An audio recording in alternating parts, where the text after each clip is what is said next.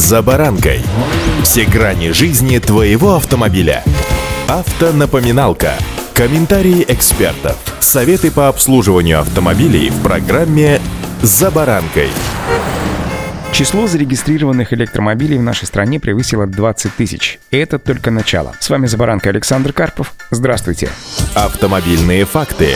20 700 электромобилей зарегистрировано на территории нашей страны на начало этого года, пишет Автостат. С одной стороны, это, конечно, капля в море, потому как это составляет всего лишь не более 0,05% от общего количества легковых автомобилей в нашей стране. 60% всех электрокаров принадлежат марке Nissan, а это порядка 12,5 тысяч единиц. На втором месте рейтинга с большим отставанием от лидера располагается Tesla — 3,5 тысячи штук, на которую приходится порядка 17% от общего числа электромобилей в нашей стране. Третью строчку занимает Porsche — 940 штук. В топ-5 также вошли Audi — 865 единиц, BMW — 559 единиц. Эксперты отмечают, что на пятерку лидеров суммарно приходится порядка 90% всего электромобильного парка в нашей стране. Что же касается модельного рейтинга, то здесь лидирует, конечно же, продукция компании Nissan, представленная электрокаром Leaf. На второй позиции находится Tesla Model 3, на третьей Porsche Taycan. Если же рассматривать географию нашей с вами страны необъятной и парка электромобилей в ней, то пальма первенства принадлежит ожидаемо Центральному федеральному округу в большей степени двум столицам. Без малого 6 тысяч штук, это порядка 28%.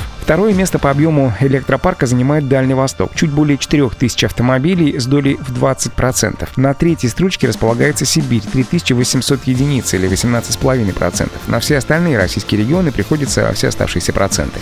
Автомобильные факты. Основная статья расходов классических автомобилей с двигателями внутреннего сгорания — это, разумеется, топливо. Электрокары тут не исключение. Аккуратные водители на легковом электромобиле могут уложиться примерно в 15 кВт-час на 100 км пути. В смешанном цикле с междугородними маршрутами расход вырастет до 20 кВт-час. Около 25 кВт-час на ту же дистанцию нужно будет мощным электрокаром. Стоимость зарядки электромобилей, скажу прямо, очень сильно варьируется. И величина эта очень переменна. Поэтому рассчитать ее очень сложно, но это очень важная позиция. На сервис электромобиль придется завозить раз в год, возможно, полтора, поскольку все зависит от пробега. Сама по себе электрическая установка не требует обслуживания, да и количество деталей в ней существенно меньше, чем в автомобиле с двигателем внутреннего сгорания. Отсутствуют свечи, фильтры, сцепления, ремни с роликами, нет радиаторов, коробки, топливной системы. Каждые 30-40 тысяч километров предстоит замена масла в редукторе, хотя есть автомобили, в которых это вообще не предусмотрено на весь срок эксплуатации. Тормозные диски и колодки у электромобилей изнашиваются медленнее, поскольку на небольших скоростях машина тормозит силовой установкой, запуская тем самым процесс рекуперации энергии. Тормоза в привычном нам понимании срабатывают при резком замедлении. От такого режима эксплуатации вообще закисают суппорты. Силовые контакты могут потребовать инспекции на мощных автомобилей и только после регулярной и очень активной езды. Тут же бывают проблемы еще и с электроникой, но не чаще, чем в обычных автомобилях. Тяговые батареи в новых электрокарах теряют приблизительно от 3 до 5% емкости на 100 тысяч километров пробега. Таким образом, через 7, ну, может быть 10 лет запас заряда деградирует примерно на треть. Менять батарею целиком не обязательно. Существует восстановительный ремонт с заменой отдельных ячеек. На долгой дистанции он выйдет дороже покупки новой батареи. Не касаясь конкретных цифр,